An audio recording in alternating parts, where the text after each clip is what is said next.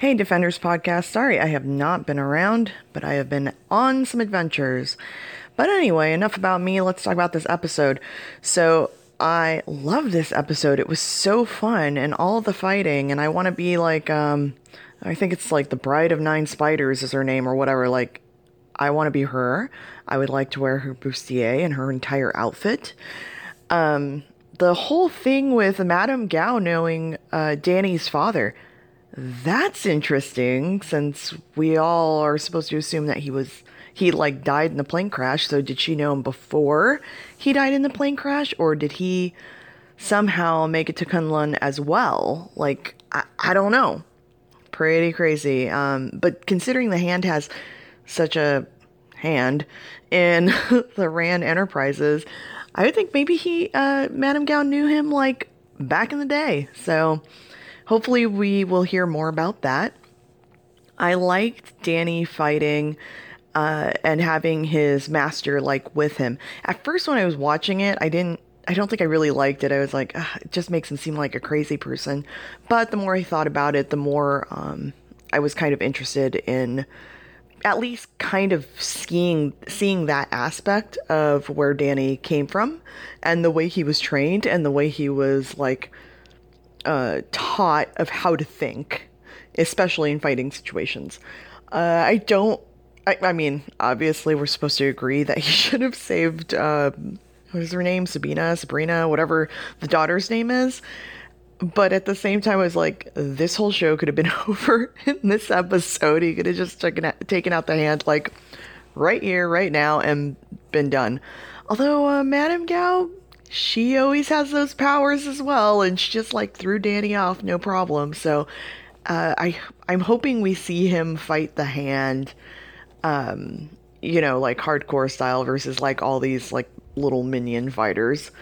So yeah, uh, I have not listened to last week's episode, but talking to Claire, I know she is not fond of Claire Temple in this show. I think she's just still hating because of Luke Cage. uh, personally, uh, or also things that ha- happen in the future, and that's coloring her thoughts about Claire. I love Claire in this show. I think she's hilarious. Um, I don't actually think it's about me, me, me. Uh, considering how much she had experienced the hand and what it does in Daredevil, to me, it makes complete sense that she's an Iron Fist and that she has, you know, an important role, even if it's just to keep warning Danny, like, you have to be careful. Like, you've never actually faced them. Sure, he's been training his whole life, but training is one thing. It's like a virtual reality game. He's been training, but he doesn't know anything really about them or what it's like to come up against them. That's completely different than just being in um, you know, an area where you're just training. So I think she's really helpful and um, I, I think she's funny and I actually like her a lot with Colleen and the way that they kind of, I don't want to say argue, but they don't always see eye to eye. Um, yet they still work together. And I like seeing that. So I say more Claire. Yeah, that's right, Claire. I said more Claire. All right. Um, I will be back next week, guys. Bye.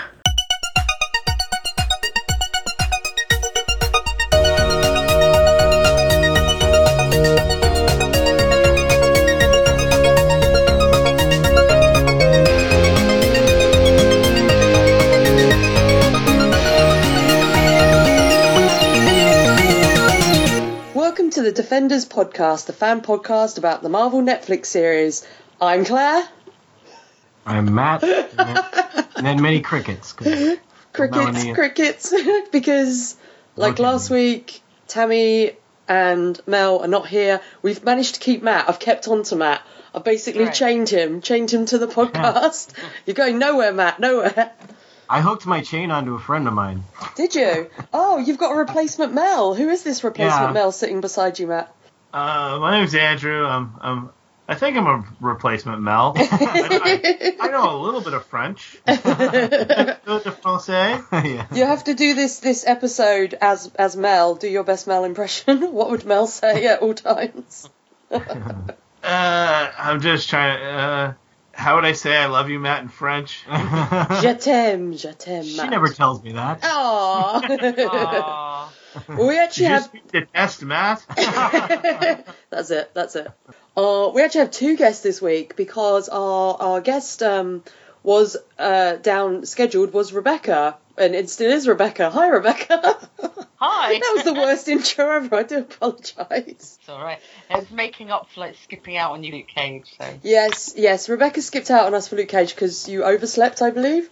I slept. Yeah. But you're you're in the UK, and we do record very late for us in the UK, so. And about two hours before I normally start work. So Man, that's crazy. Yeah. And I've actually booked tomorrow off work, so I can have a light in after recording this. Yay! But we ha- we have two guests this week because Matt Matt basically messaged me and was like, "Hey, my friend wants to guest," and I was like, "He can guest tomorrow if he likes. we have no no Tammy or Mel. That's fine." So Well, it's he cool. and I have he and I have another podcast together, and I've mentioned that I do a Defenders podcast, and he's a fan, and he requested to be on sometime, and I was Sweet. like, I think we're all full up, but well, I'll ask anyways. it's always worth asking because if we can get people on, then you know we. I, lo- I love having guests on, particularly um, people we haven't had on before because I always like chatting about the shows, you know, with with other people. And welcome you to part of our Defenders fold, Andrew. Thanks for having me. um, so uh, I've I asked you a minute ago before we were recording, but you did mention that you've seen all the episodes. Yep, I have watched them all. Um, it was a little bit, quite some time ago, shortly after it came out. So uh, Matt said, "Do you want to be on episode six? And I was like, "Well, I'm going to go home and refresh myself on episode six. uh, so I watched that last night, and uh, You're like, this series had episodes? yeah, I, I binge watch it for the most part. And Matt and I were kind of talking before about the pros and cons of binge watching, and um, one of the major cons is I had no idea what happened in episode six. I just had to go back and, and watch it, but I It's- enjoyed watching It's it true. again. I, I can only remember like what happened in episode six because there was such a big thing um, uh, before the show came out of like the critics uh, were only screened the first six episodes and most of the critics said that this was their favourite episode and also this is the one directed by um, RZA. Um, so it's kind of memorable as to what happened in it, but like the rest of the episodes coming up, I can very vaguely remember what happens in each one. Um, but speaking of binge watching, Rebecca and I, uh, we we watched this on day of release, didn't we? In one go, did in one go. communicating via. Skype. Only for M&M trips and food runs. yeah, yeah, that We're was a, a long day, and there was a lot of messaging back and forth.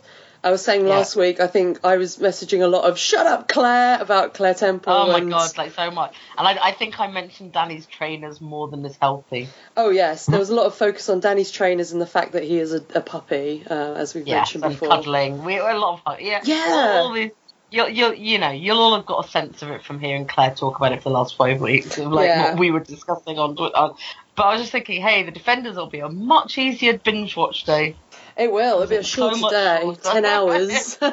we ten hours of television. Yeah, that's nothing. We've done thirteen Yeah. several times. yeah, I think most most of these shows did need to be 13 episodes. I agree. Yeah, I, I think that's like we've discussed that before, and I, I really think it will be interesting to see how the uh, the Defenders with the ten episode format fits in with um or how how it seems compared to the the other shows of Ten, I thought thirteen. it was eight.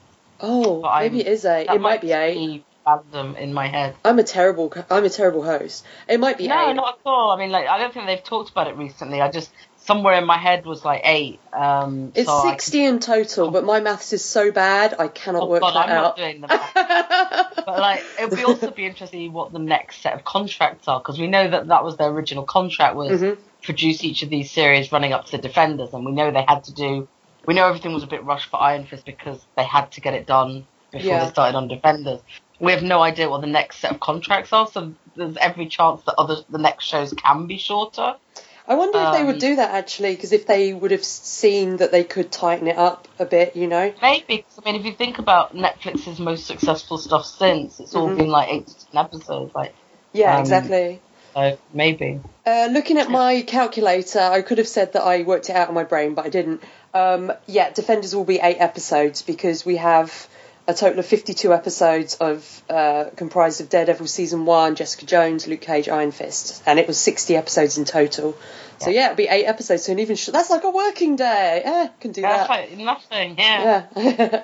um, but also, when you were saying about the shorter series, I think maybe when we look at things like um, like Legion uh, recently, which was only I think eight episodes as well, as um, which was a really nice tight little series. Um, I wonder if they'll kind of you know think about that and uh, maybe follow that format.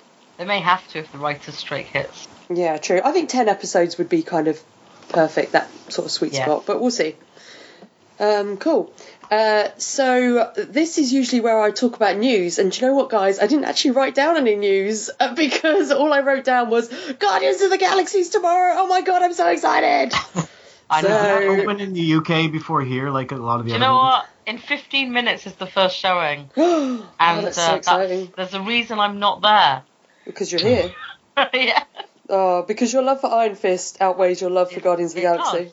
And Yeah. I'm going. I'm going after work. So. I'm, I'm going tomorrow as well. I think it opens over here sooner than in the States. Yeah, in we North get it America. Next week. earlier. Next week? Yeah, we, my wife and I actually just before we came got home, we stopped at the movie theater and uh, uh, booked our tickets for it. Oh, and nice. uh, we are going. There's like a Thursday pre-screening. It comes out on Friday, and we're going Saturday uh, afternoonish. Um, I'm so excited for it. Yeah, And me. Australia, Australia got it on Monday. Oh I wow. was I was trying to explain it to someone at work, and I'm like, it's like five people. One of them's a thief. One of them's a raccoon. One of them's a tree. One of them's an alien, and one of them's like doesn't understand Just- anything. um, he's like a different form of human, and she's looking at me. Like, "It's what are you talking about?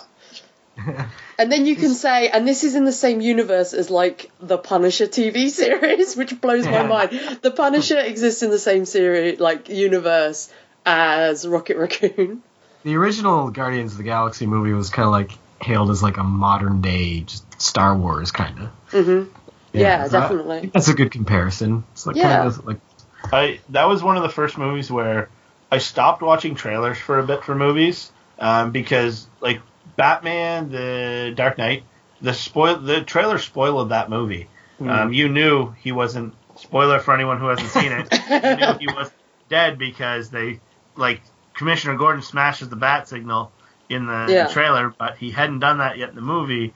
Um, so I kind of steered away from trailers, and I went into Guardians of the Galaxy completely blind.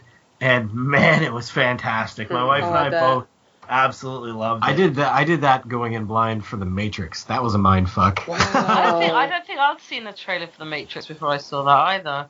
I had I just zero I didn't really watch as many trailers then. So Yeah. that- yeah, that was amazing. I think one of my favourite, like, like going in blind into a movie without knowing anything about it, hardly apart from a very one-line premise, was Memento. And I knew nothing Oh. about it, but I was just like, "Oh, this sounds interesting." Knew nothing about the film. Oh, it was so good, just seeing it like that. I tend to follow Yeah. films quite closely because I'm very interested in like the behind-the-scenes stuff as well. So I tend to get spoiled a lot on movies, which I usually don't mind. But um, yeah, that was that was really nice. Such a great film as well. Actually, I do have one bit of news, which is quite. It, it's not really news, but it's an interesting thing I've seen being discussed. Because again, I like seeing all you know, finding out about the the stuff going on behind the scenes in the movies. Um, there's been like a, a. It was brought up, I think, on or maybe comic book cast. I can't remember. Um, but basically, the Wonder Woman film. This is DC, but the Wonder Woman film is coming out in five weeks. And when I heard Yeah. that, I was like, "Holy shit! Like that is like right around the corner." Um, but they were basically discussing the fact that for a film that's coming out in five weeks, there has been very little marketing. We've had trailers, but there's been no TV spots, and usually, easily around this time or before this, like a couple of months out, they would be doing all the adverts, like the banner adverts in the comics that you know comic book collectors hate, and they would be really like building up hype for for it coming out. And there's apparently I, I don't read DC comics. Um, but apparently there's been like nothing, and um, They are a lot of people are um, getting worried about it. They're doing a Steve Trevor one shot. Oh, really? Oh, that's cool. Yeah. Yeah. Yeah. So I mean, that's the only thing in the comics that I know about um, is that they've got that's coming out around the same time as the film is a one shot about Steve Trevor, which a lot of my friends are very excited about getting because apparently in the current Wonder Woman run he often has reasons to take his shirt off. um, okay. So, hey, he's he's basically I, I, Scott I, Bakula in Quantum Leap, is he? Well, I think he, he gets he's because he's a medic or whatever. He's often taking it off to make bandages. Medics to be shirtless. he's often taking it off to be bandaged. He they are in a wartime situation. Here, I have no bandages. Uh, Let me use my shirt. I can't really complain because like when I went back to read some of the old um, Luke Cage comics, I was amazed at how often his shirt comes off. He's got to show off that sweet brand. But it's like people like use fire. You know, he, he's getting it burnt off by fire. And yeah, uh, Iron Fist doesn't do it as half as much as Luke Cage, but Iron Fist does it. Oh man. Um, so, you know. I just thought that Wonder Woman thing was kind of interesting because I, I I wonder if like DC are are kind of nervous because um, obviously the last three films haven't been received that well. Um, well, I, I, re- I, really hope Wonder Woman's good. I really, I, I, really want it to be good. Like that's one of the ones out of all of the the DC lineup that I really want to be great, and I love the setting and everything. So they're also crossed. having um, a Wonder Woman Day. Uh, can't remember the date, but they are providing comic shops with like um, Wonder Woman bangles and headband things, like cardboard no. ones to give out. Matt, run! Don't walk to your local comic book shop and wear that. I want to see it. I want a tiara. I want a tiara, tiara but I don't have a. I, have. I don't have a comic shop in town. I don't know if they'll do that, but um, you have to come to uh, hang out at Raygun with me. Rebecca. I do. Well, they, shout out to Raygun. They have something. So I yeah. The uh, DC DC uh, anim, or DC Universe movies, they're all they need to do to fix their movies, it's really simple and it's very cheap probably because get rid of Zack Snyder. Do, well, that that yes, but they need to hire the people who wrote the Batman animated series and yes. the Justice League animated yes. series. Get them to write all your movies. They'll do it for cheaper and they'll do it better. yes. Well, Geoff Johns is taking control of a lot of the overarching stuff, isn't it? And he, I think he had something to do with one of. Oh, I'm not going to get into DC. I don't know at all. Just hire but, Paul Dini and you're good. I yeah, I I yeah. really loved any of the DC animated films I've seen, and oh. even though I'm a Marvel fan, I want DC to be good as well. I want all the comic book films. You need to watch the DC, uh, um, the Justice League and Justice League Unlimited series. They're really good. Okay. I've just been watching Young Justice, and that's very good. By the way, and uh, like we do usually talk about Marvel, we don't always talk about DC.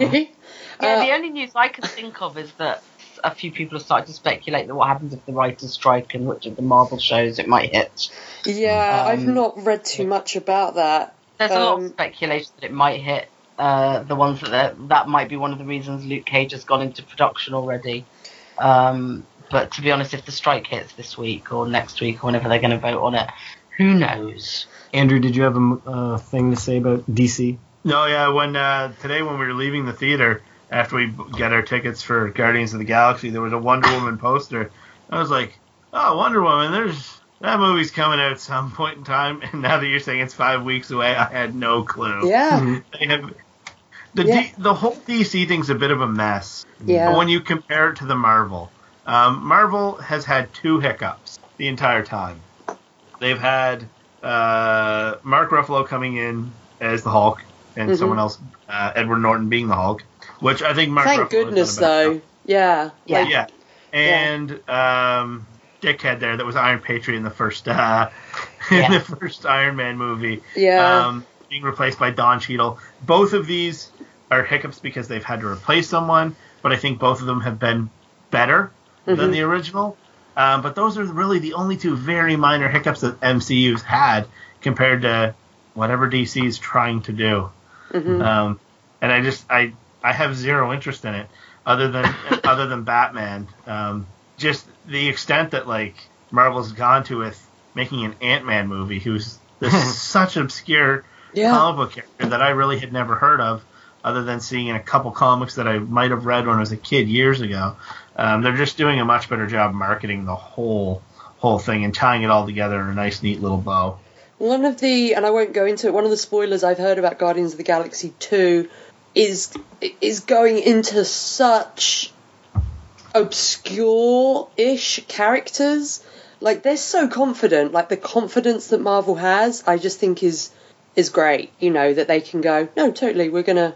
But it's been like earned this. over. Oh yeah, absolutely. I, mean, like, I think. I mean, you know, like I also want the T films to be amazing. Like I, I, I'll go see all of them. I'll give them all my money. But um, I think maybe they just they feel that they're playing catch up. Mm-hmm. Because it's probably perceived that they're playing catch up, but like as we all just said, the animated films blow any of Marvel's animated oh, stuff definitely. out of the water. Um, absolutely, one hundred percent. Yeah, so um, I think there's, and so I think maybe they they sort of rushed stuff, and also not wanting it to do it the same way as Marvel did by doing character, character, character, team, yeah. going straight in with team, um, is always gonna. I mean, you all, look, people criticize the Avengers for not as much because they had established them all, but there's a, there's an amount of exposition you have to do in any team film for anyone who hasn't seen the individual ones. Mm-hmm. And like things like so, Suicide Squad's obviously going to have that problem of you are going to have to spend about half an hour saying this is who this person is, this, is, this person is. There's just more elegant ways to do it. Um, but yeah, I mean, I, they just need to have one good hit. And since everyone's been very, since all the sort of murmuring about Wonder Woman's very positive, it is a little bit weird. Yeah. Um, that they've not done a huge amount. Um, but five weeks is enough to. It maybe they want Guardians of the Galaxy out of the way before they do it. That yeah, that's what I was thinking. Maybe it's just because there's going to be so much focus on Guardians of the Galaxy, but I don't, we'll see. I don't we'll know. See what we'll happens. see. But think, fingers yeah. crossed. Uh, anyway, we should get on to Iron Fist. Mm. Although we don't have any shirtlessness in this episode, I don't think. So uh, this week, Matt and we... I aren't wearing shirts right now. Well, ne- neither am I or Rebecca. I was wearing my Iron Fist shirt earlier, but I've taken it off wearing now. superhero pajamas. Oh, you're such a child. oh, I know, absolutely. I was wearing my Finding uh, Dory pajama bottoms earlier as well. Um, so this week we are talking about episode six, Immortal Emerges from Cave. Uh, this was written by Dwain Worrell and directed by RZA. So Tammy was very excited about this. Um, that's so excited she's not on this episode. Uh, so RZA from the Wu Tang. It is. Yeah, yeah he directed nice. this. Yeah, it's awesome. Yeah, Man with the Iron Fist, right? Yeah, and he yeah stop doing the Easter oh, yeah, eggs early. Sorry, yeah. it's all right. Um, so description for this episode is Danny receives an invitation like no other. Yeah, because it's in her head. Uh, Colleen and Claire face a difficult choice. A worried Joy confronts her brother. These episode yep. descriptions are really weird still. Um, so we go into the episode, and Danny is meditating on his sofa in his office. And this is when we first hear Lei Kung, the Thunderer, who's kind of telling him that there will always be forces against him and they are everywhere. And that then we get. Seems like a jerk. he is a bit of a jerk. He just keeps popping up. Well, to be like, fair, maybe it's what Danny needs. he needs whipping into shape. I find it hard criticising my Thunderer. Your Thunderer. Oh, we should say as well, Andrew, Rebecca is a huge Iron Fist fan. Wow. So, any questions about Iron Fist, Rebecca can answer.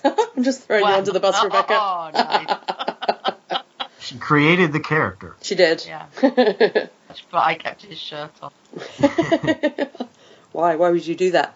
So this is when we meet the first of our, our people that are going to be going up against Danny in this episode. When we see this meat being butchered, we meet the new Russian twins, the new Russian brothers. These aren't the Russian brothers from Daredevil. These are the new Russian brothers, uh, Andre and Grigory Veznikos. And and when they feel threatened, they won't stab you with a dirty knife. They have to get out the clean knives for that. Exactly. I just thought it was funny. They're like, we got to put down these knives that we've been using. It's some nice clean knives so we can kill people. they don't attack Danny with clean knives earlier. They attack him with the ones with their blood on because they do their weird little blood yeah, thing. blood brother thingy. Yeah. Oh, oh, I don't. We'll get to that anyway. Um, so, who do you think would win in a fight between these Russian brothers and the Russian brothers in Daredevil? Uh, these Russian brothers get beaten quite quick. I'm going these ones. Yeah. Really? Against the Iron Fist, yeah. Mind you, Anatoly did get his head removed yeah. by the Kingpin in a car door, so. These ones seem more like trained fighters. Do yeah, they? true. Maybe. Yep. Yeah, no, that's true.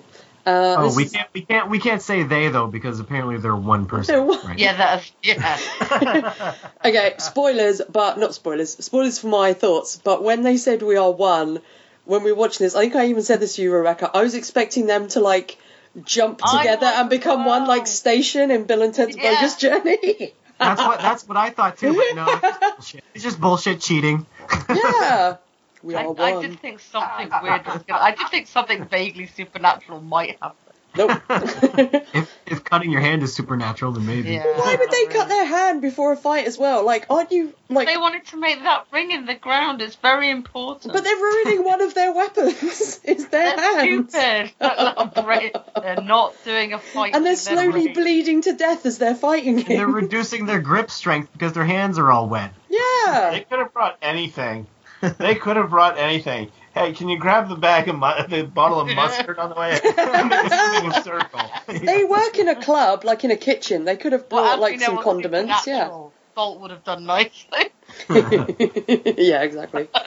Uh, so they get the first message, which is this the most beautifully delivered message I've ever seen, like carved into yeah. wood in a little bowl on a purple cushion. Mm-hmm. I was mm-hmm. like, this is really Very fancy. Cool. Um, then we see the next person. So in the de- Department of Entomology, um, uh, this lady gets a message in Korean. Uh, she's just about to remove the poison, I guess, the venom from a spider. Uh, mm. She loves her spiders. It would have been great if she was Jessica Drew. She was Spider Woman. Oh, that would yeah, be amazing. Yeah. Uh, and then in the next one, we get friend of the show, David Sakurai, mm-hmm. who I interviewed a few weeks back. So, Matt, you can now listen to that interview if you like. Hooray! I don't think there's spoilers for any Did other episodes. Did you ask him why he didn't uh, attempt the high note on Take on Me? I did, and I will tell you, he well, he basically. I mean, I can tell you a few things we learnt from that interview. Um, by the way, David was like an absolute sweetheart to interview, um, so I gave him a little shout out on Twitter today. But he said that originally it wasn't uh, this song, it wasn't a-ha, it was by someone else, and I can't remember who he said. He didn't know the yeah. exact song, but he said it was a different band.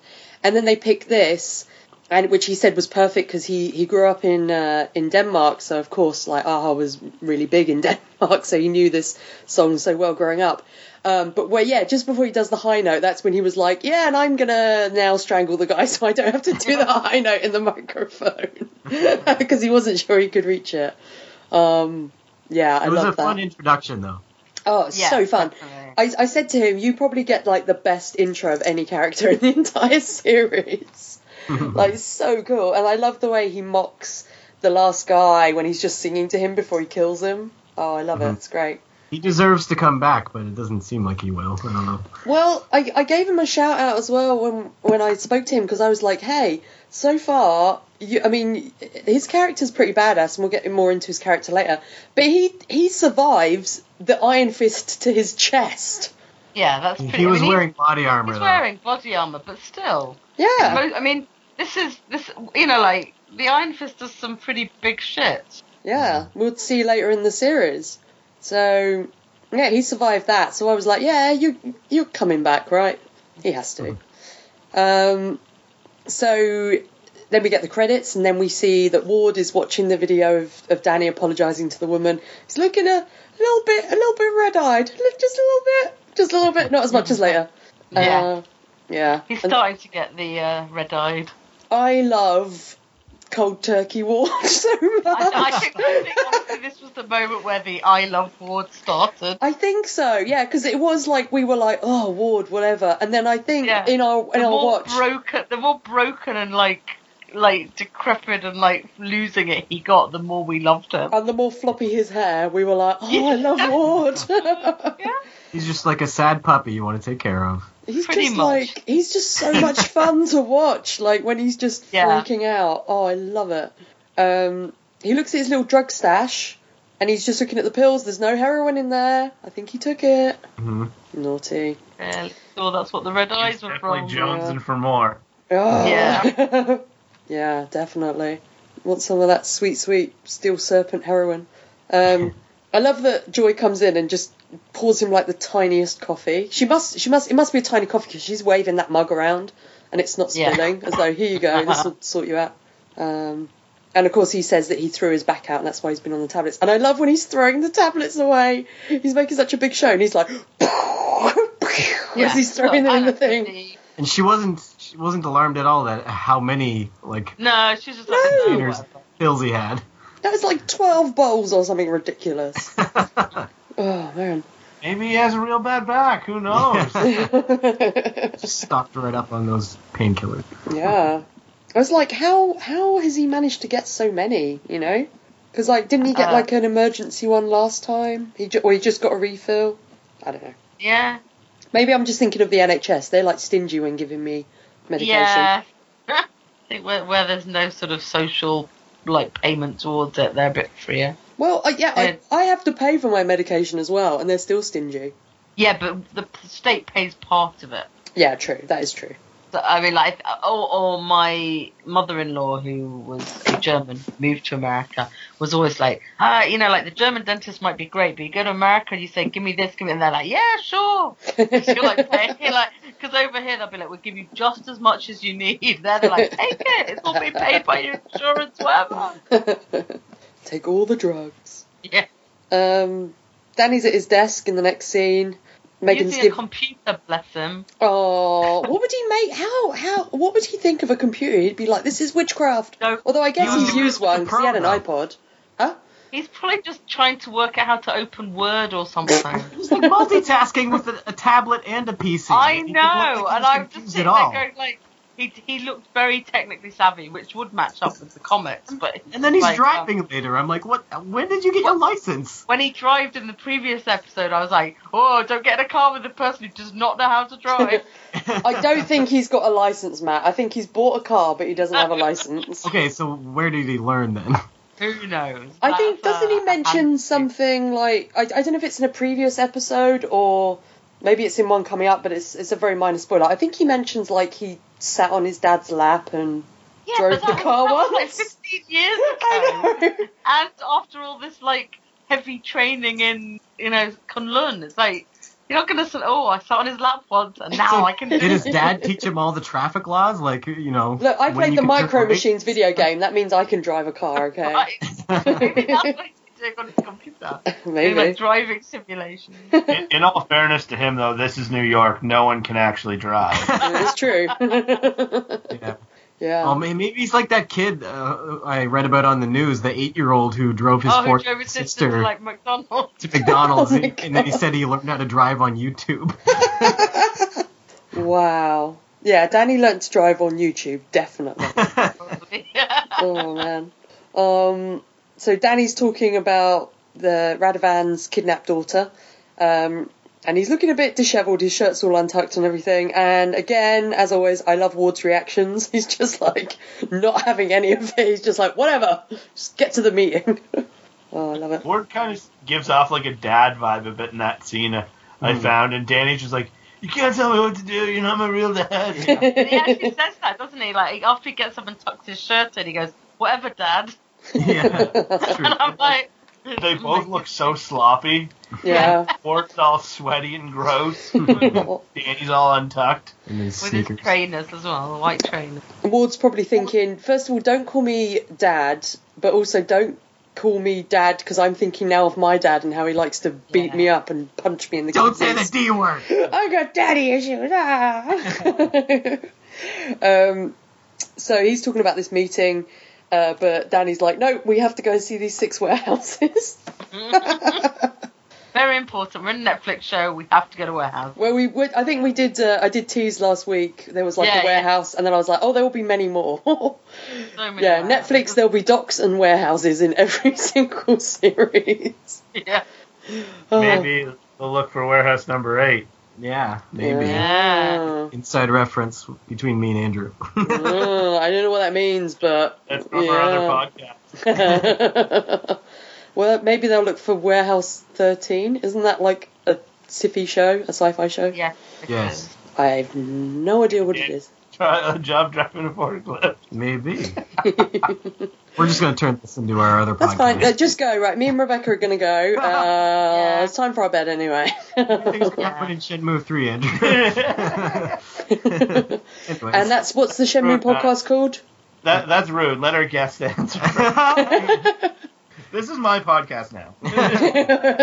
I see. I see. Podcast is called the Shenmue AM2 podcast. There you go. Plug. Plug, plug, plug, plug. Early plug. I, I look. I always get let Matt plug it at the end as well. Anyway, I'm very, I'm very kind. I'm very generous.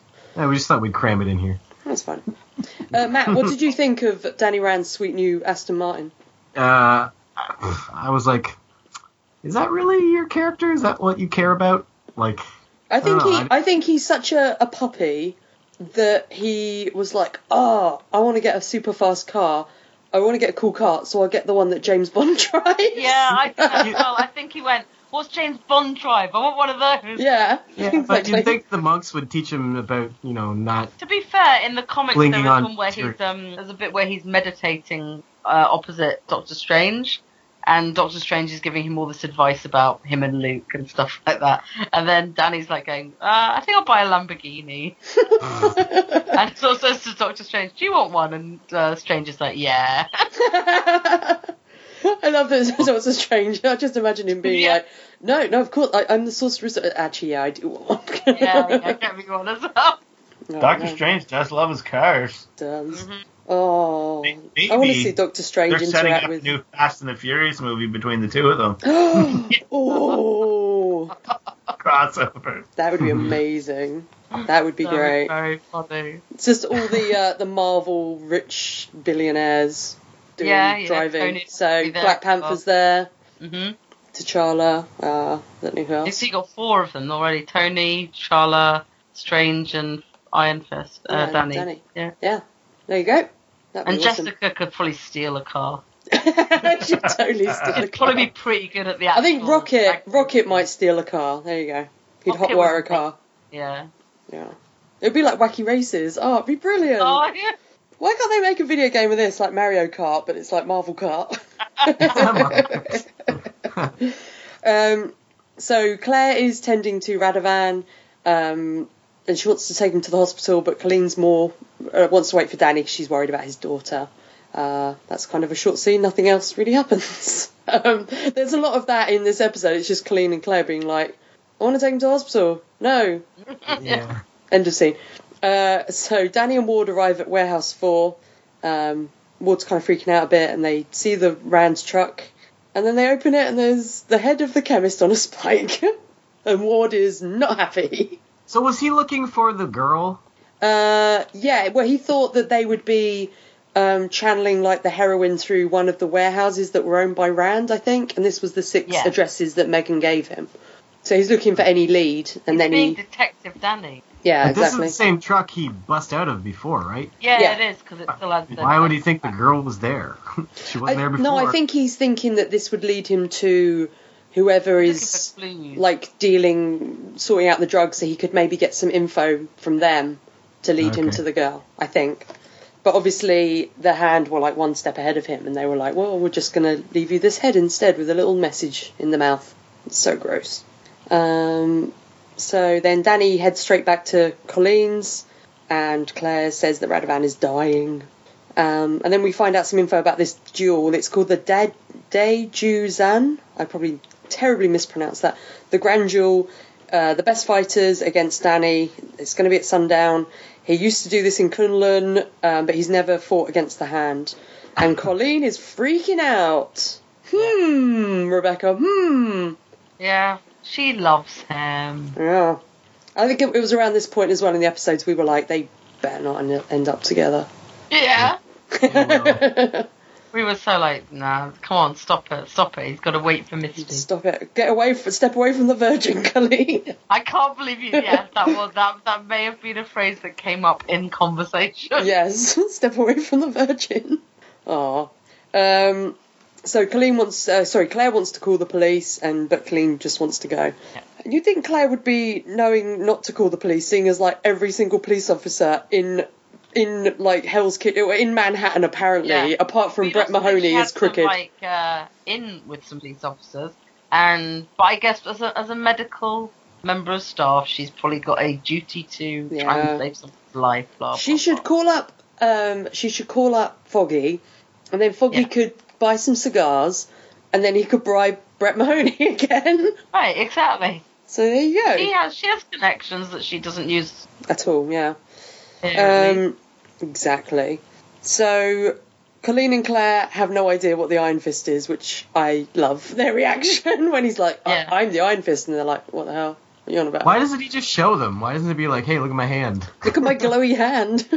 yeah, he just he, like he's just kind of like, "I'm the Iron Fist," and that's it. Yeah. well, I guess not. I guess he's not used to people not knowing what it is, but also should be. Um, I don't know. I don't know. Originally in the comics, it took it took a little bit of charging to get the Iron Fist, and it was a it was a bit of a drain of energy or chi. so maybe they're going for that, or maybe I don't know. Maybe he's just not a show off. I would love one of them. Like he's like, I'm the Iron Fist. I'd love one of them to reply, I'm a Capricorn. what the fuck? Uh, also, I have a weird note here. This is about where in the show I noticed that Finn Jones doesn't have any earlobes. I, I noticed like, that in the previous episode. Did you? He doesn't have yeah. earlobes. Mate, I have really big earlobes. I've got like uh, two piercings in each one, and there's plenty of room left over. So I was like, I know, lot, I know lots of people who don't have earlobes. Oh, it's interesting. It is interesting. But yeah, that was my note from this scene was, hmm, Finn Jones has no earlobes. um, important. Absolutely. Danny thinks it's his destiny to fight the hand because obviously he's been training for this his whole life. Uh, in the next scene, we get freaking out Ward, and I love it. Yeah. so good. Is he bleeding from his eyes? he looks like he's he looks like he's about to start bleeding from his eyes. As I've just done a drawing based on the movie Let the Right One In, uh, with uh, the girl bleeding out of her eyes, I think Ward might be a vampire and no one has invited him in, and now he's bleeding out of every orifice. Um, oh, bless him. Is this the scene where they mention that the view that the video of uh, Danny has more views than videos of the Hulk. No, that's later. That's Wayne that says that. I was like, rubbish. yeah, I was like, bullshit. I was like, what, what? it's the big green monster like running around doing stuff, and I imagine, like, I like to imagine that's the video of the Hulk, um, like from Age of Ultron, because that's like the first oh, really? time. Yeah, because isn't that like the first time he's really captured on video and know, it goes I, viral? I think. I don't know. They're very hazy about the actual Ed Norton Hulk because I always assume that Hulk references are to where he destroyed Harlem. That's true. Uh, I, I just feel like because I'm sure in like Age of Ultron he says now the world has seen the Hulk because yeah, that's when it went viral. It will be that. And then he's kind of gone into hiding since then. So yeah. I was like, way more people are watching that than yeah this woman going up to this guy. Coming, yeah. Yeah, yeah. It's the Hulk. Um, but yeah, I think that's later because they, they're talking about it uh, in the meeting. Uh, Ward's got blood on his shirt cuff. How did he yeah, get blood? Yeah, he was bleeding. Lady eyes. Macbeth moment. Yeah. How did he get the blood on his shirt cuff? Or is he just no, imagining it? The head in the truck, wasn't it? Did he touch it? He must have touched it. Uh, Maybe him and Danny had kicked it around for a bit after the scene.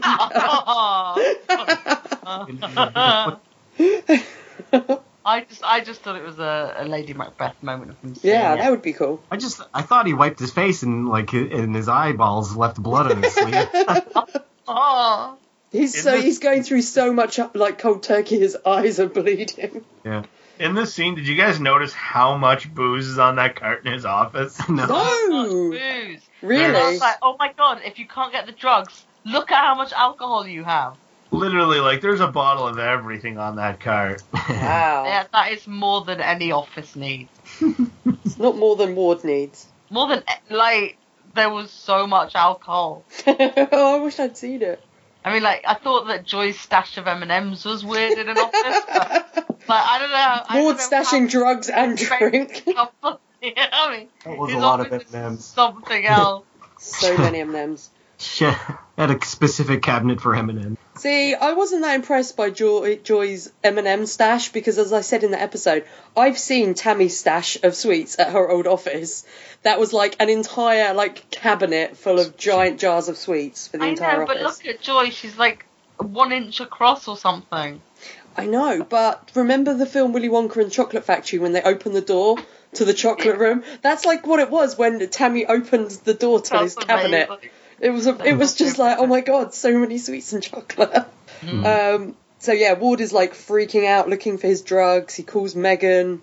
but maintenance have always already emptied the bin, and his hair's going crazy, and he's got red eyes, and he's freaking out, and I love it. I love it so much. so this is when they go to the meeting with Wayne. I think this is where he mentions the YouTube views. I think. Mm. Oh, and he quotes uh, Harold Meacham in saying, "Find fruit in failure." Uh, do you guys have the show uh, Family Matters across uh, the pond? I think so, but I would not be able to tell you like anything yeah, about I don't it. really know. I, I, I, kind of like as soon as you said that, all I was was thinking of was Modern Family. It's Steve Urkel. The one with Steve Urkel. Oh, so this is an old one. Oh, I've heard of Steve Urkel. Yeah.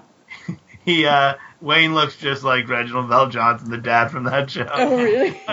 My wife and I, the first time we watched, we were both like, "Is that Carl Winslow?" oh, oh, I know Carl Winslow. Oh, nice.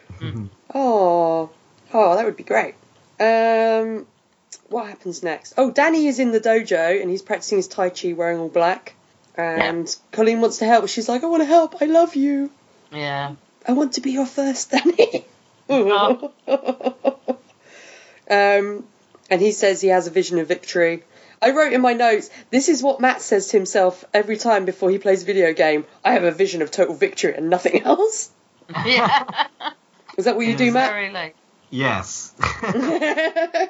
is this where he says there's something about confidence? What was it? What was the exact thing? Um, it was like. oh, she says you're you're confident, or so, or you're so confident, and he, he says um. It's the opposite of doubt or something. Yeah, well, he's basically saying like doubt leads to death is the whole theme Yeah. throughout the episode. Anyways, my note is like the opposite of if it's the opposite of doubt, it's confidence. like, it is what they're saying it is. That is that's true. I was just what you're waiting for them to go into fear leads to anger, anger leads to hate, hate leads Yeah, to the dark side. It would have been funny if somebody had said that back to him. Yeah. Like Colin had been like, "I know what you're gonna say," you know. Particularly like Madame Gao's like all over the dark force or the you know the Yeah, dark yeah. side later on in the episode. yeah. Um, and Danny asks Lei Kung to tell him the legend of the Iron Fist again to give him courage, and so he does. Uh, and It's a is lovely voice. Can we just Oh, say? Oh? David Sakurai said that as well in the interview. He was like, Mm. "Oh my god, this guy was like." I mean, we'll talk a little bit about the actor later, but he said, you know, this guy was awesome and what a great voice he has, and he is. Like, I was like, I want to like have him reading like a spoken word Yeah. thing. Just listen to it; it'd be awesome. Is that is that why he's uh, uh called the Thunderer because of his voice? Not traditionally. Why is he called the Thunderer, Rebecca? I think it's just. I think honestly, it's just that's the title. I don't 'Cause know of if it's ever really explained. problems. Yeah, I don't know if it's ever really explained why. Um, I certainly know that um, Luke uh, refers to the title as Thunderman at one point, like, Thunderman. But that's a, a much more recent addition. I think they Um, made a mistake. I think they should have had Morgan Freeman play that guy. He also has a nice voice. Or at That least would have his voice. soothed you Yeah. to sleep if he's he was. I was. think they needed. I think they needed to have some Asian representation. Danny, Oh, busy living. I'll get. that would have been great. yeah. Uh, um, I would love Morgan Freeman to show up in a Marvel film.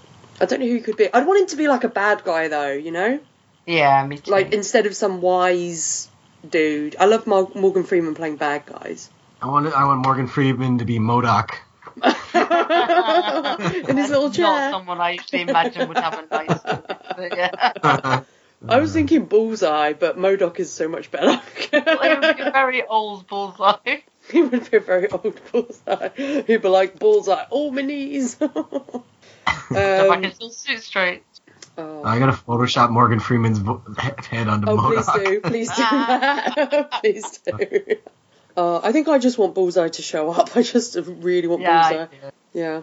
Yeah. Um, so this is kind of interesting detail because uh, Lei Kung says to Danny that he has yet to face his most cunning opponent, and Danny says, "Oh, the hand," and Lei Kung says, "No."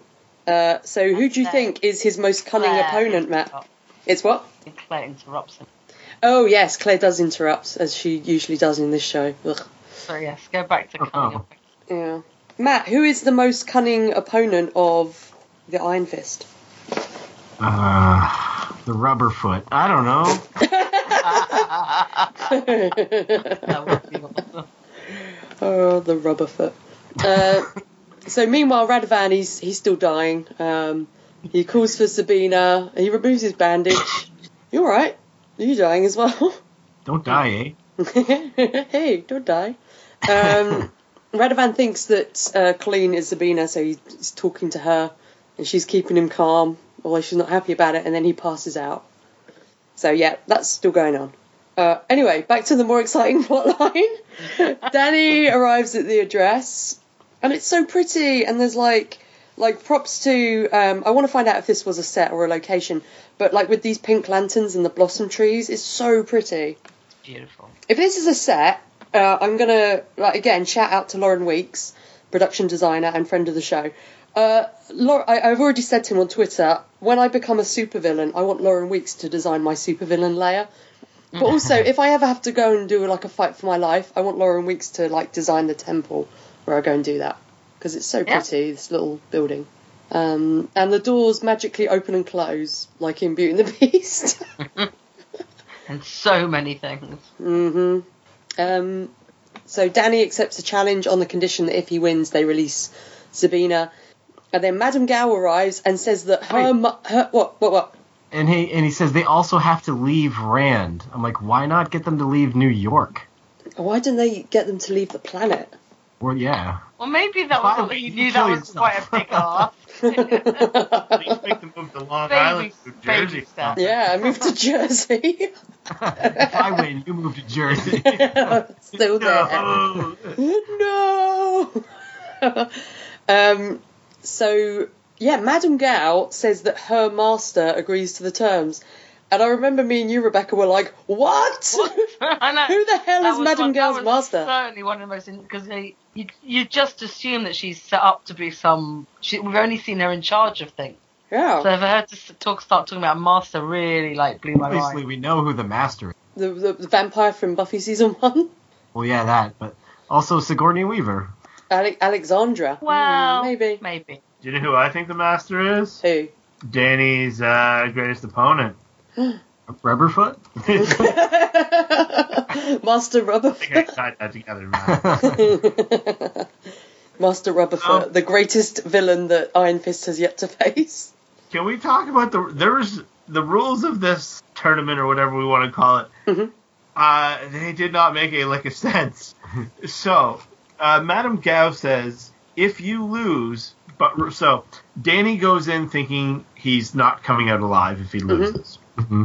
Then she says, if you lose but remain alive, you have to leave the hand alone, essentially. Mm-hmm. Then he goes into the next room, which Madame Gao is also in, to fight the Russians, and they're like, this is a fight to the death. and then immediately contradict that by saying, oh, or if you go outside the circle, you also lose. which has nothing to do with death whatsoever.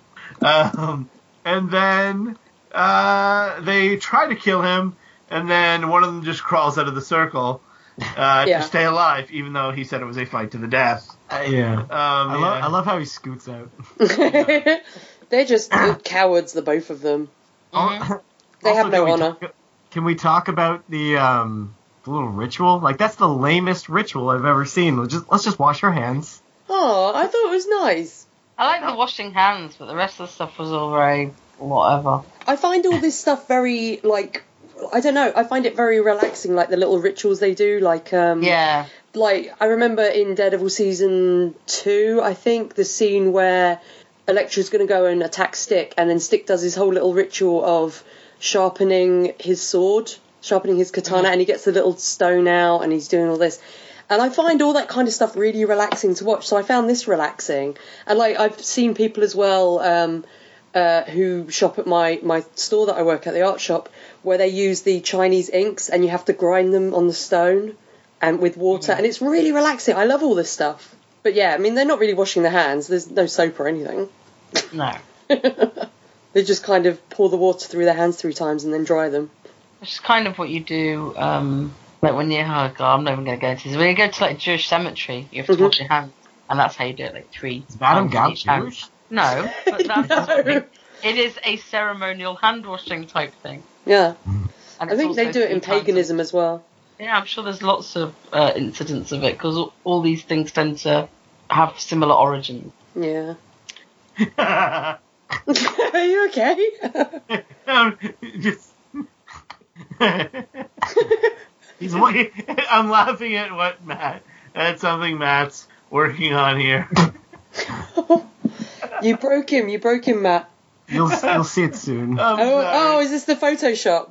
Yeah. awesome. awesome. Uh, so the first room we go into, and obviously we're we're fighting in a warehouse again because we do a lot, but they try and make each room look interesting. And the first one's like with these pallets that have been painted red, and these two brothers are waiting and they're mocking him and saying that he's a runaway because he left his post. And then they do the silly thing of cutting their hands. And it's like, what are you doing? You're going to need your hands to fight. So, yeah. What did you think of this fight? That this was, was in. Good. Was this in the trailer? I can't remember, Rebecca. I think it was, wasn't it?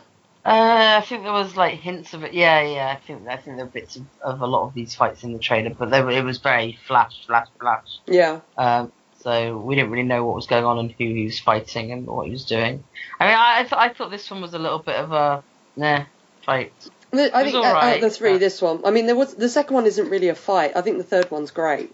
They didn't seem to have any particular skills. I mean, like you know, like you're kind of expecting, oh, this will be where some of the superhero stuff kicks in, mm-hmm. and like you're right. I mean, they're just we're just thinking of them as the Russian brothers, or in my head, the Russo brothers. That was that was a little uh, little nod to uh, but the, you know they don't appear to come from the comics as far as anyone knows. They're just random goons, and you're thinking, oh right, the hands just starting off with some goons. Yeah, it seems like should they not be trying to win this tournament?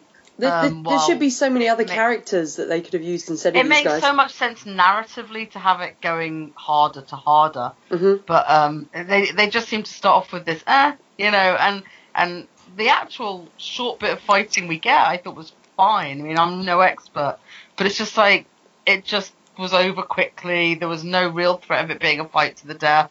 Yeah. Um. So, and I think that's why it's easy to sort of dismiss this one as by far the least interesting of the fights.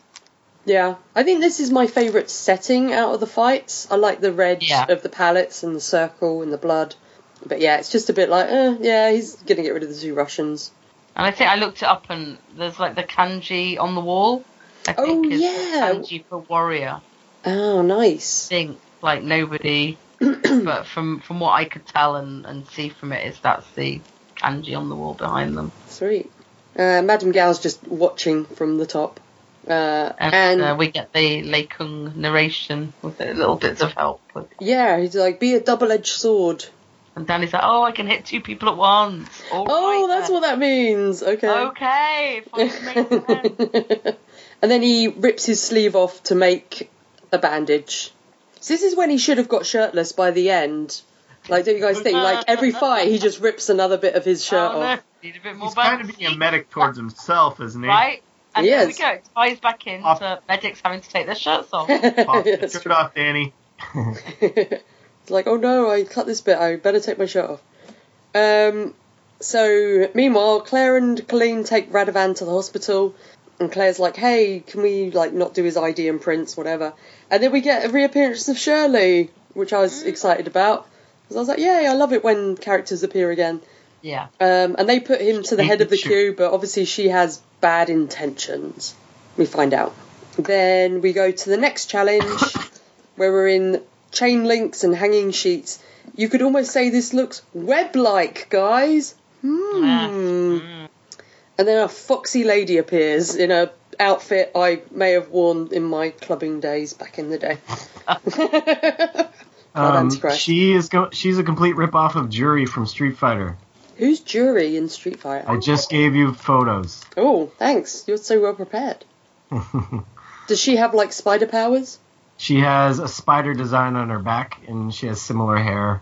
Well, mm. she's also directly taken from uh, Immortal Iron Fist comics, so yeah. Oh. Um, well, like, quite, they were relatively recent comic though, wasn't it? It was like 2007. Yeah. Oh.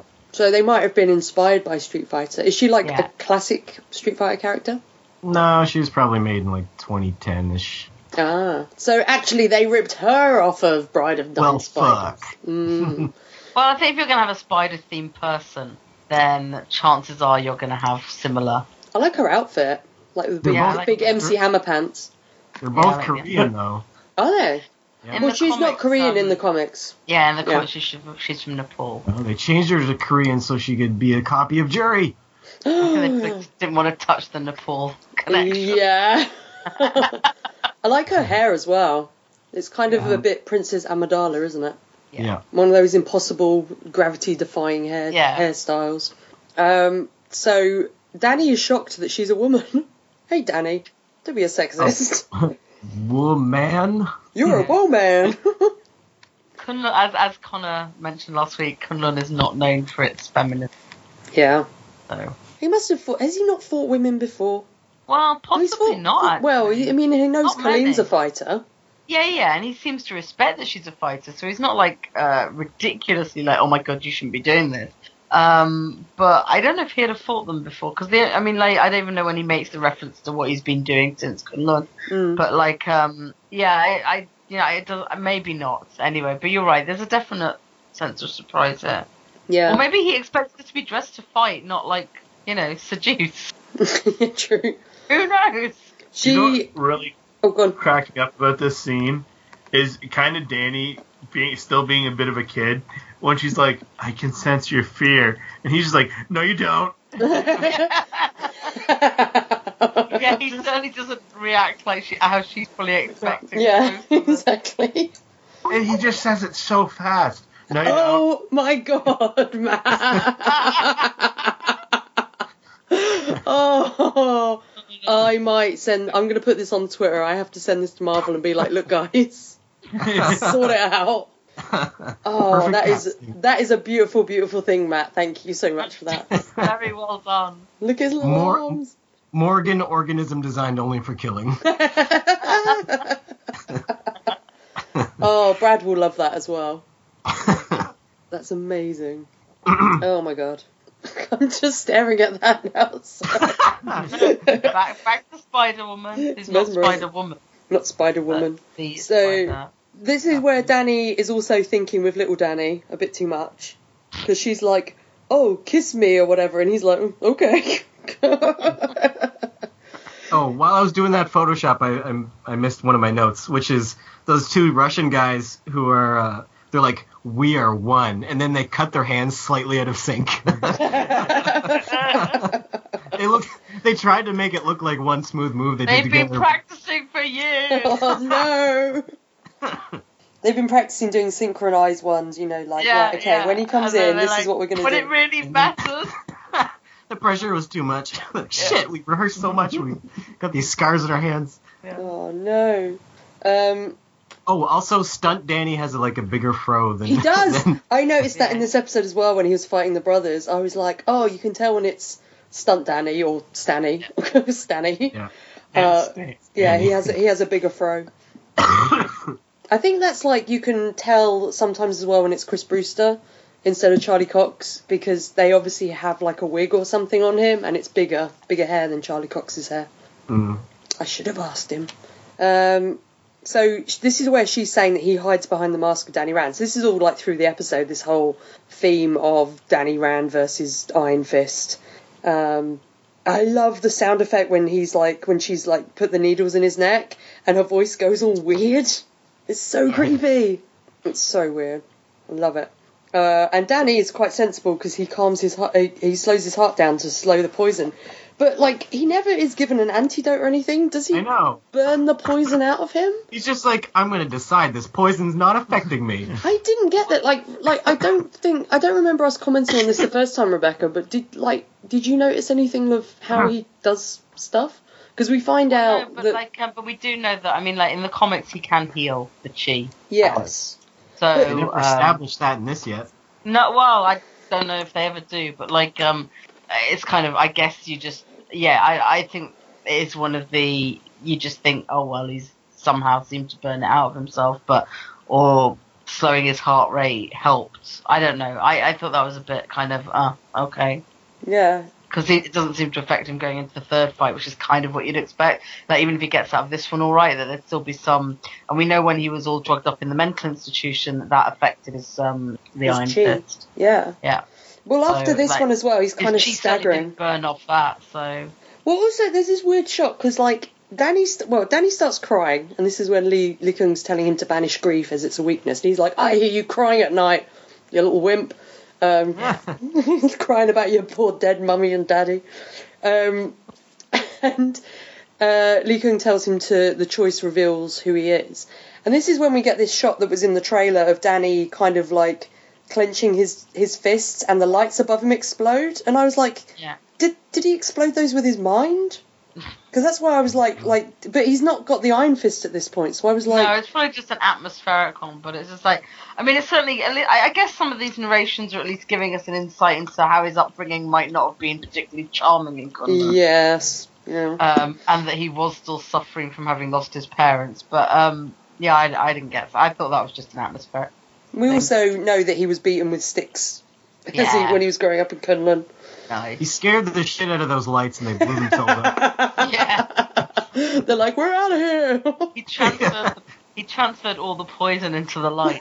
he did. Oh, those poor lights. They were just like, ah. Those lights had families. um, They're gonna go work for Rubberfoot now. Oh no! They're gonna plot to take him down. Um, and then he defeats yeah, her pretty easily. She kind of like after he does that, she's I, she must be a bit scared as well because she kind of loses like her composure and instead she just kind of yeah. runs towards him with a knife like rah I'm gonna stab you and it's like ah kicking the head. Yeah it's like so I think we I think we should bring in the comics here a little bit because like yeah go for it. the character she's based on in the comics is called the Bride of Nine Spiders. I'm looking uh, at and the, the design is definitely based on that. She's yeah. another immortal weapon Uh, she fights in a tournament. All these things are pointing it to, to it being her. But this is someone with the same power levels as the Iron Fist. Mm-hmm. So the chances of. I, I would like very much to think that they've just taken a design they liked, possibly taken a title they liked, and transferred it into here, but not actually kept that character as such. Because this woman does not seem to have massive power sets. There are a lot of people who are a bit a disappointed. I, I think I think that's the problem. I think like I, I think throughout the series you see it quite a lot. They've taken yeah. a lot of things that look like the comics and put them in somewhere where isn't quite the same as the comics, and people coming at it from the comics or looking it up. And, and Immortal Iron Fist is the place everyone will tell you to start if you're coming yeah. to Iron Fist U.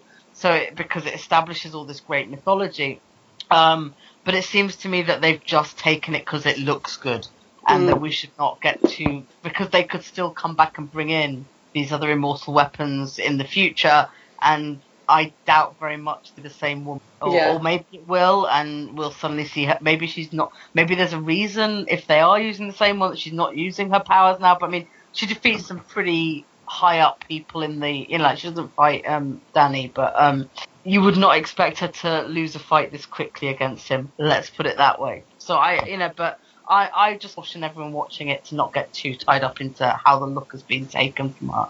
She could be one of her acolytes, you know, like whatever. Mhm.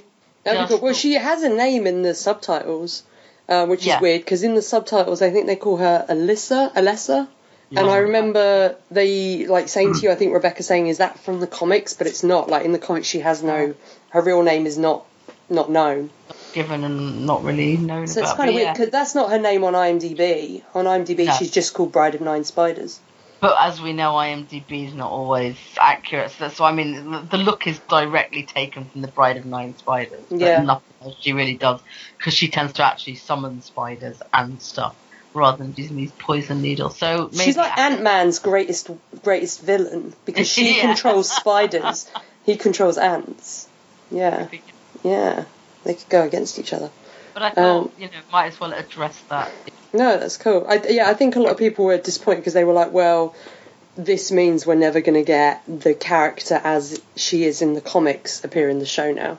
When you have like such a big character or a, you know a biggish character as a a little cameo, it kind of makes you go, oh well, we you know that character's never going to appear later.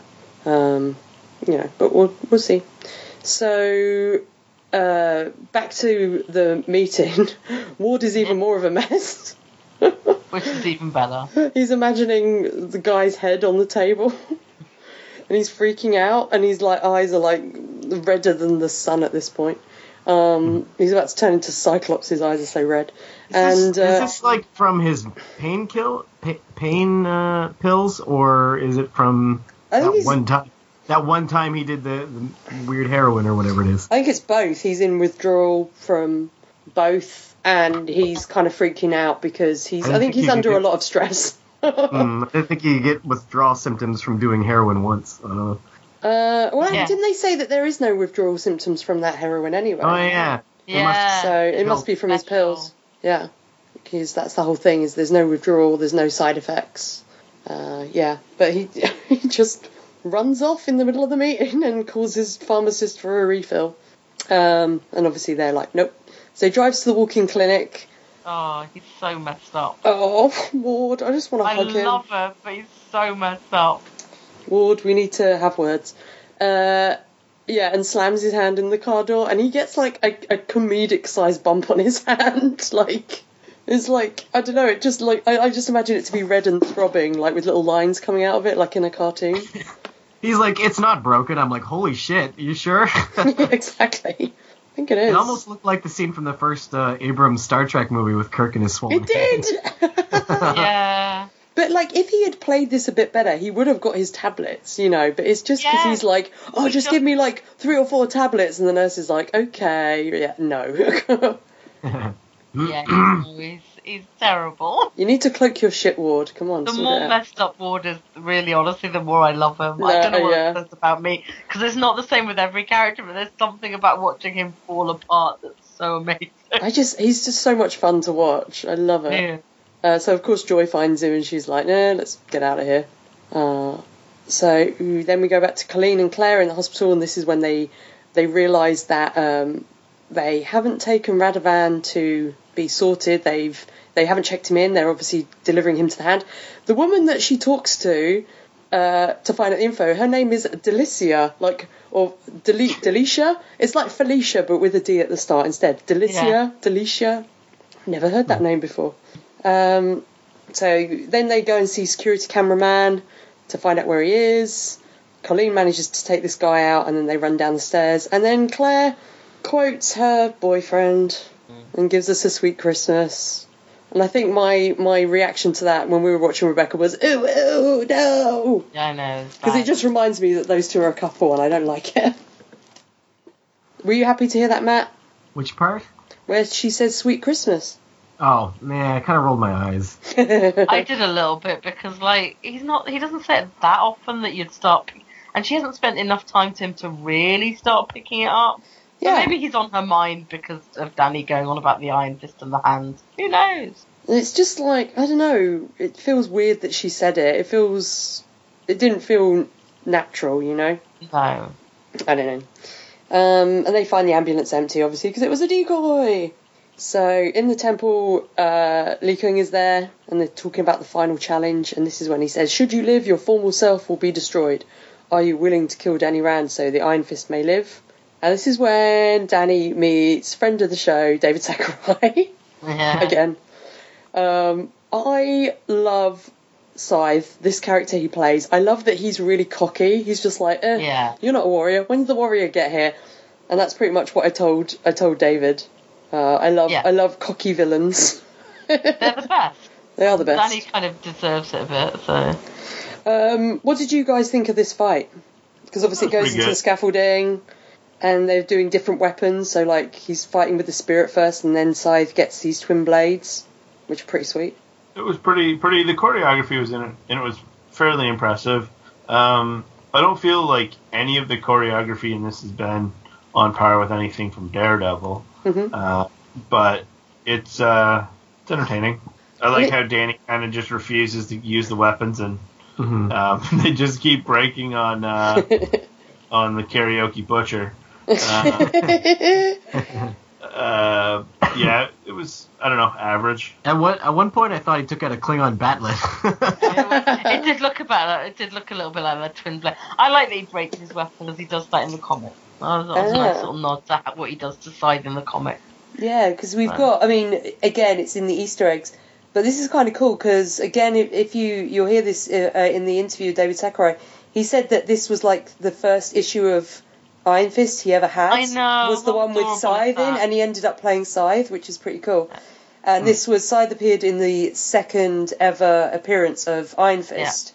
Um, so, and he's the villain he plays. It's got quite a cool cover, but I've I've not read the issue. But you're saying that his weapon broke in the in the issue Yeah, as well, Rebecca? Danny breaks it and then he kind of like kind of gives in and goes, "Oh no, sorry." Yeah, it's kind of pathetic. Like, so it's not exactly like an amazing, but it's quite funny. The, the most famous thing he does is break his weapon. nice, awesome. Uh, and this is when Danny finally summons the Iron Fist.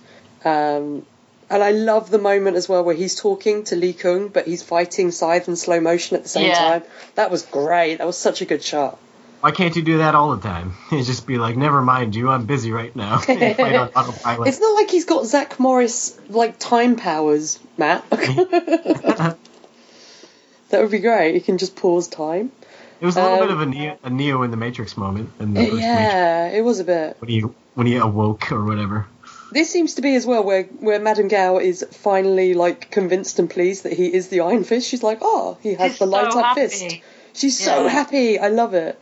Do you think in this scene Madame Gao can see him? Can see do Lee mean? Kung. Can see Lei Kung Oh. because there's there's a shot where she's talking to Danny, but she's looking to Danny's Danny's left where Lei Kung is. Oh really? And it looks like she can completely like she's completely aware of what's going on.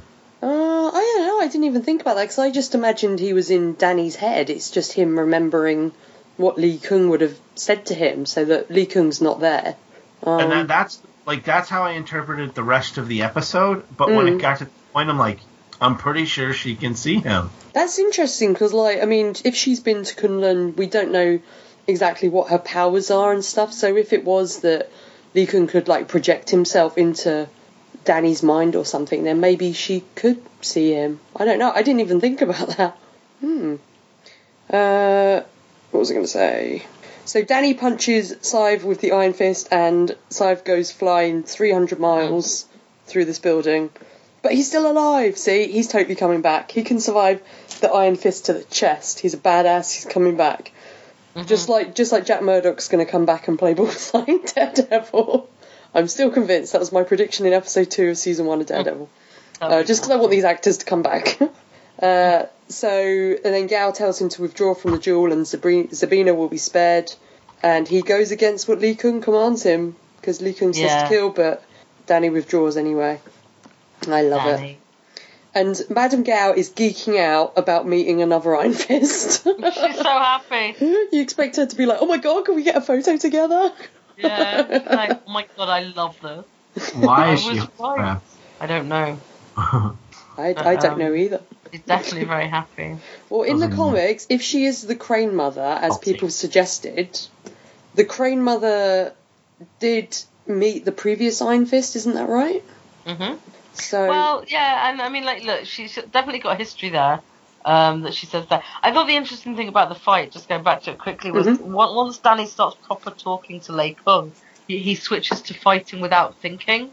Like you see him kind of like parry stuff. Ah, like not really paying attention. That's kind of. But yeah, I mean, like, but but Madame Gao's very much like, oh, do you remember this tree in Kunlun? And like, yeah, and talks about having. I, you know, she actually says, like, I I can't believe I've met another Iron Fist. mm, So that I think that's our first. That's our first confirmation in the show that it really is this like long tradition of them. yes, lo- yeah, exactly. That it's not because I think I said in one of the other episodes to confirm to like Matt and Mel and Tammy that obviously he's called the Immortal Iron Fist, but that's not that he is an immortal. It's that it's an immortal line. Yeah, and Danny Postal. specifically doesn't do Mhm. doesn't take the uh, the he doesn't do the immortality thing either. So.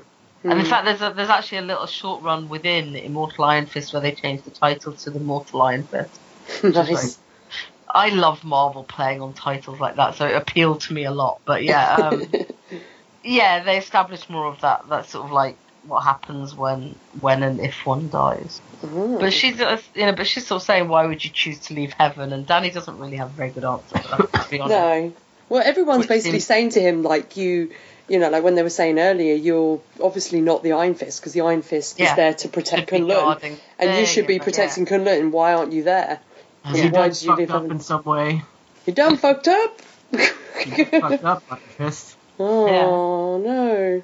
Well, we don't we don't really know why at the moment. I love when he says to like like Madame Gao appears and he says, "Who are you?" And I just wanted her to be like, "A motherfucking Madame Gao," because I love her so much.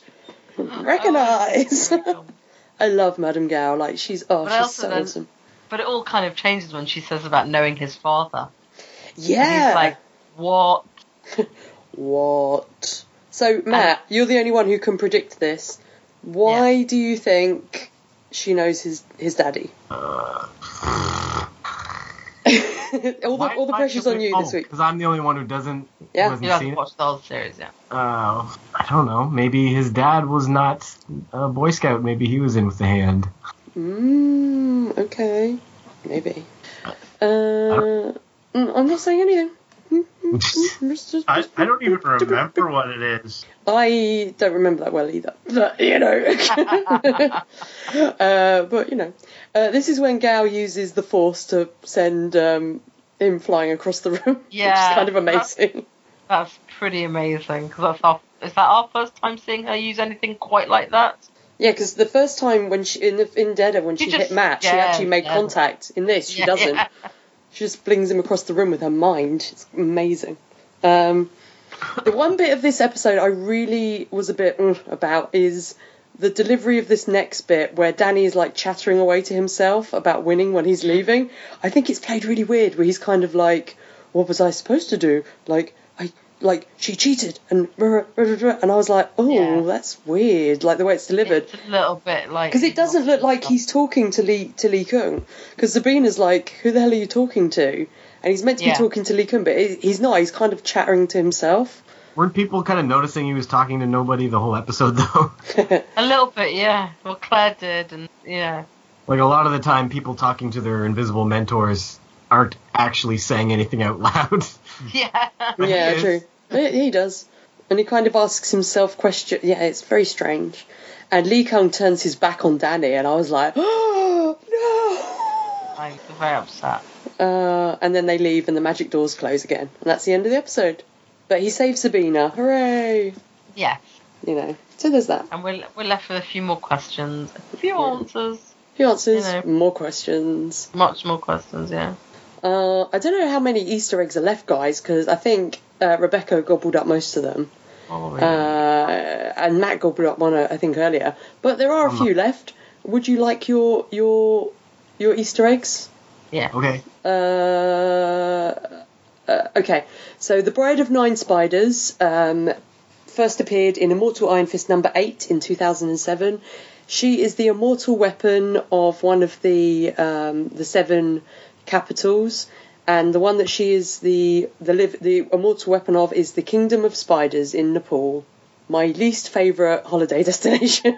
uh, and there's also a fun little bit of trivia about um, the Bride of Nine Spiders, it, which Lauren Weeks tweeted about, and I was half asleep, so I didn't actually uh, get this. But the guys over at Defenders TV podcast picked up on this quickly, and I was like, they're way too awake for the time of the morning it was. um, Lauren Weeks uh, posted a photo of the the door to the entomology lab that she's in earlier in the episode, and it says entomology lab, and then it's got the following: it's B 09 S. And obviously, B 09 yeah. S is Bride of Nine Spiders, which is like a really cool little detail in the set design. Yeah. So shout out to Lauren Weeks for that. Uh, and then last bit of trivia is uh, that the guy that played uh, Lei Kung is uh, Hoon Lee, and he was uh, Splinter in the 2012 Teenage Mutant Ninja Turtles series, and also the earlier video games. So I was like, oh, I can imagine him being like Leonardo, fear leads to death, and all this. Stop eating pizza. Don't eat pizza. He's got like such a great voice, and I was like, I can imagine yeah. him totally being Splinter. Yeah, me too. Much better than who was the Splinter in the new films? Tony Shalhoub whatever. Yeah. Is this? Yeah. The best the best Monk. Splinter is from the from that anim, animated uh, 3D animated Ninja Turtles uh, uh, Mako. Oh really? Yeah, Mako. He also he was in um, Avatar: The Last Airbender as yeah. well. Yeah. I didn't know you played it. He was I, really I would say that the best Splinter is the Splinter from the live stage show that they did of the Turtles, where he has a song about skipping stones. Have you guys ever seen that? yeah. It's kind of amazing. it's just Splinter being no. like, I'm skipping stones. And he's singing like uh, Joe, Joe Cocker or something. It's so weird. Yeah. weird. That's my favourite Splinter. uh, so that's your Easter eggs, guys. I hope you're nice and full. Don't want to overdo it. I think I killed you with Easter eggs. Right, now it's time for quotes.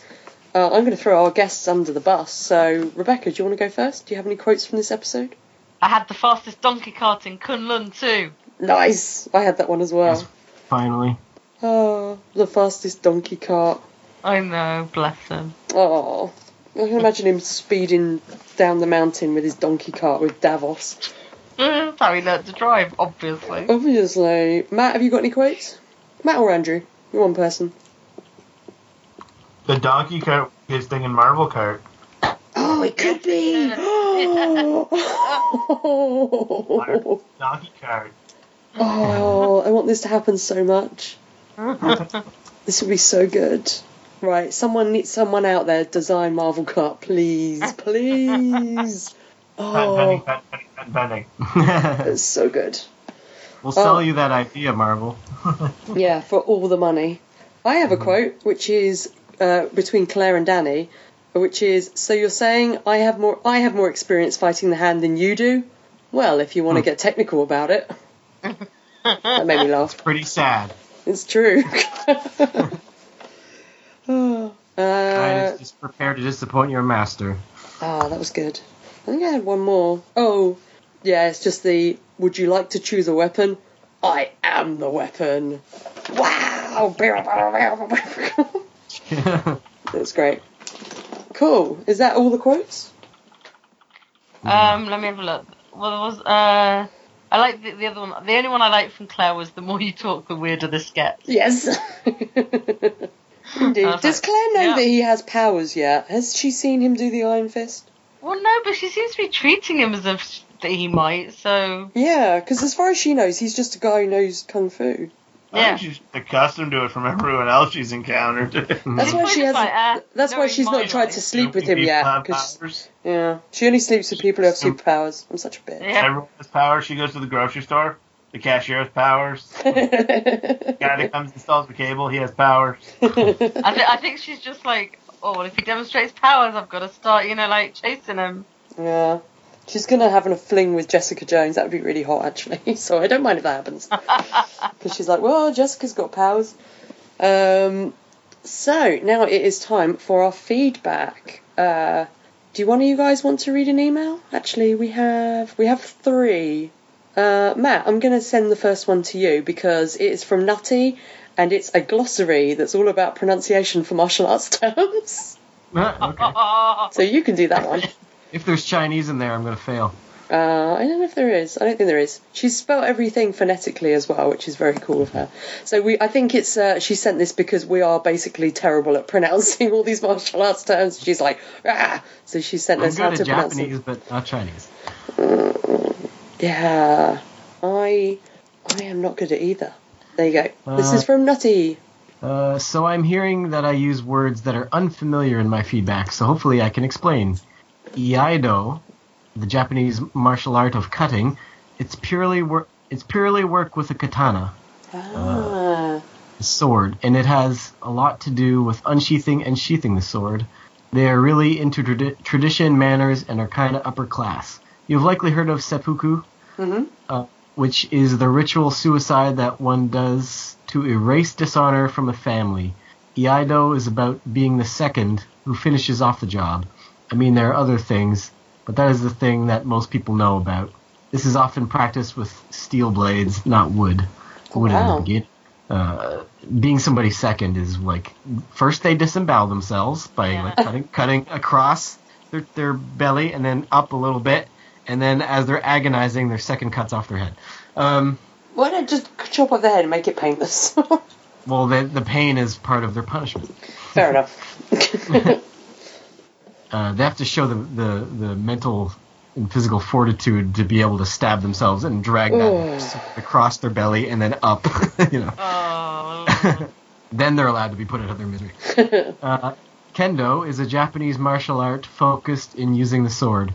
in kendo you do a lot of actually hitting and use practice swords and wear protective gear because you will get hit and will hit others face masks everything mm. shinai this is a practice sword made of bamboo bound together so when it hits Ow. it hurts, hurts a lot and has impact like a real sword might this is often used in kendo practice which is why they need protective gear bokken uh, this is a wooden sword also for practice but not meant to hit others with Unlike a shinai, it will break if used on hard surfaces like protective gear and helmets. Often, if you are practicing cutting with these, you will aim for a shinai because those can take the force, whereas Ooh. the bokken can split and splinter easily.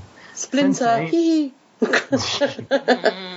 Sensei is a teacher in Japanese martial arts, what, what Colleen is. Shifu is a teacher in Chinese martial arts, what Danny calls his master. They these both mean master and or teacher. Ah. That's all I can think of for now. You don't have to read this on air. It's just info. I wanted to read it on air because it's interesting. it's cool. Education. Thanks for that, Natty. That's awesome. Yeah, because I wondered like I wondered if Shifu was like um, like a specific title. I didn't know if that just you know I didn't realize that just meant teacher as well. Arigatou gozaimasu. Mm. uh, domo arigato, Mr. Roboto. I had a Japanese roommate when I was in university, and anytime she sat down, she'd always say "arigato" in this little prayer before she eats. Oh. Before she ate, and I'd always be like, "Mr. Roboto," and then she's like, "Why is it whenever I say "arigato," someone always says "Mr. Robot"? I'm like, Akiko, come watch YouTube with me for a moment. it's terrible. I studied Japanese for like a, like several months when I just wanted to learn it, and it's just gone. It's gone from my mind. It's like been filled up with useless trivia about movies and stuff.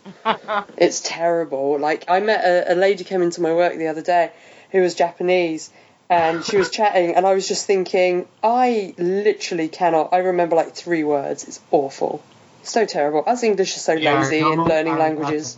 Roboto. yeah, I remember Domo Arigato, Mr. Roboto. Exactly. That's it. Uh, so we have another email from Nutty, which is for this specific episode. Does anyone else want to read? I don't mind reading. I'll read it. I'll read it then.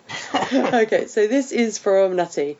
Joy why would you try to ignore signs of drug use in your brother? I'm sorry, but that bothered me. As someone who has sibli- who has as someone who has siblings with self-destructive behavior, when I see signs, I don't ignore them, I confront. Ignoring signs is how you get dead siblings, and you think considering Ward is the only family she has left, outside of Danny now, she'd want to protect him from himself. Making him toss pills in a trash can in his own office isn't enough. I was thinking that as well. I was like, he's just going to take them out of the, the trash when you leave the office, Joy, which is what he should have done. Uh, making you take the pills away yourself at the very least. At least she followed him when he was jonesing for a hit later. She had better be checking him into rehab. I love Ward going with Danny to check out warehouses, but we all knew Danny was never going to that meeting. Ward wasn't able to deal with seeing what he saw. Hopefully, he'll trust Danny's judgment when it comes to this stuff. But if he's in rehab, that won't be helpful, will it? Hmm. Danny bought Colleen's building. Really? That was last episode. Uh, mm. Jackass, I know he's trying to help, but doing the opposite of what someone asks you is the opposite of empowering and helpful. Why Colleen continues to help him is beyond me.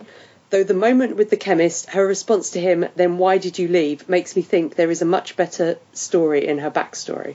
Um, also, did... yeah, that's another note I had. I'm like, he thinks you're his daughter. You could say anything. He's dying. Just say, you know, say, uh, or no, he says, "Do you hate me?" And she's like, yeah. "Why did you leave?" I'm like, "He's dying." Yeah. No, don't make don't him feel bad. say anything. She yeah. was really uncomfortable with that whole thing. Yeah. Mm-hmm. She was like really trying to get away from him. And then she straight up role played his daughter. yeah. She's uncomfortable in this whole episode. And been like, Domo Arigato. Mr. Roboto. yeah. Um, yeah, I think Colleen is still helping Danny because she she wants to de-virginize that that puppy. unfortunately, she's like, oh, he's cute and a virgin. Hmm. Uh, no, I think she's I don't know. Like at this point, I think she finds him intriguing and attractive. I guess. Uh, going back to Nutty's email, first three rounds were kind of cool and cringeworthy at the same time. Some good stuff and some bad stuff. Like the spider dominatrix. Really? Danny talking to his Shifu. Is that flashbacks and hallucinations, or is he connected to him somehow? Does he have a Skype call into Kunlun? I don't. They would probably have an amazing Skype connection. They would have to. Uh, Madame Gao says she always wanted to meet another Iron Fist and that she was in Kunlun. She is or was an Iron Fist. I'm convinced, and that might make her even cooler. I love her so much. Imagine if she was an Iron Fist. That would be cool. That would be awesome. Also, she pronounces Kunlun differently than Danny. I think her way is correct. Tech and I have figured out a way to hand wave everything that doesn't make sense. That's not the Kunlun way. Anytime something doesn't work, it's not the Kunlun way. Okay, moving on. Claire lose the chemist, or Claire, I think they should be Claire lost the chemist. Claire, not Claire lose the chemist, as though, eh, don't worry about him. Claire lost the chemist, and it took her a while to figure that out too. Ah well. So is the reason she used a credit card, Danny's black card, so that she can find it on the chemist's chest when he is brought into the hospital? So whoever has him now knows that Danny had him before. Best line, that incredible green guy. Nutty. Thanks, Nutty.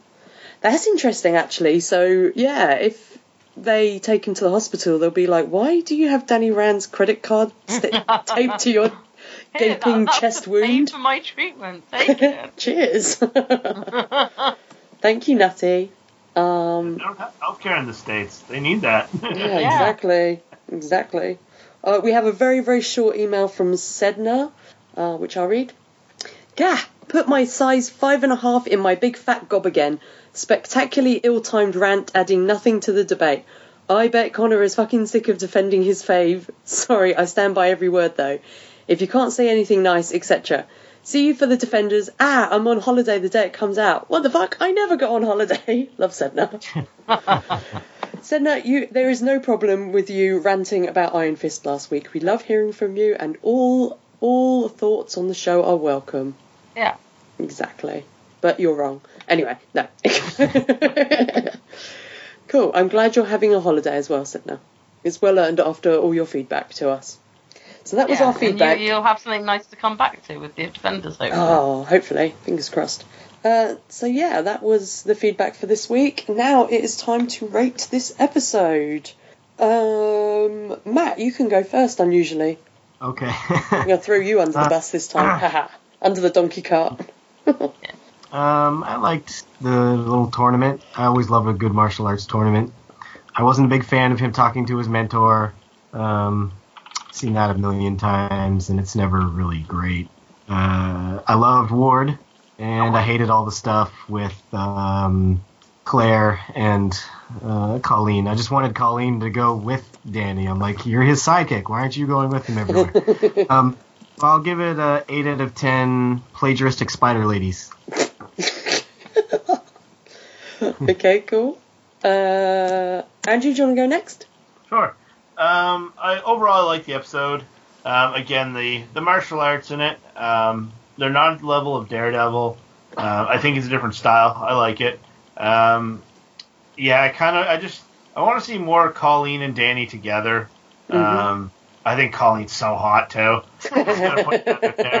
um, yeah, I, I like the episode. Um, I thought this was one of the better episodes in the in the season. Again, I've seen them all. Um, I don't think it deserves being shit on like the critics did. Mm-hmm. Um, and I uh, gave it the same score as Matt. Uh, I give it uh, eight uh, bloody karaoke machines out of ten. cool, uh, Rebecca.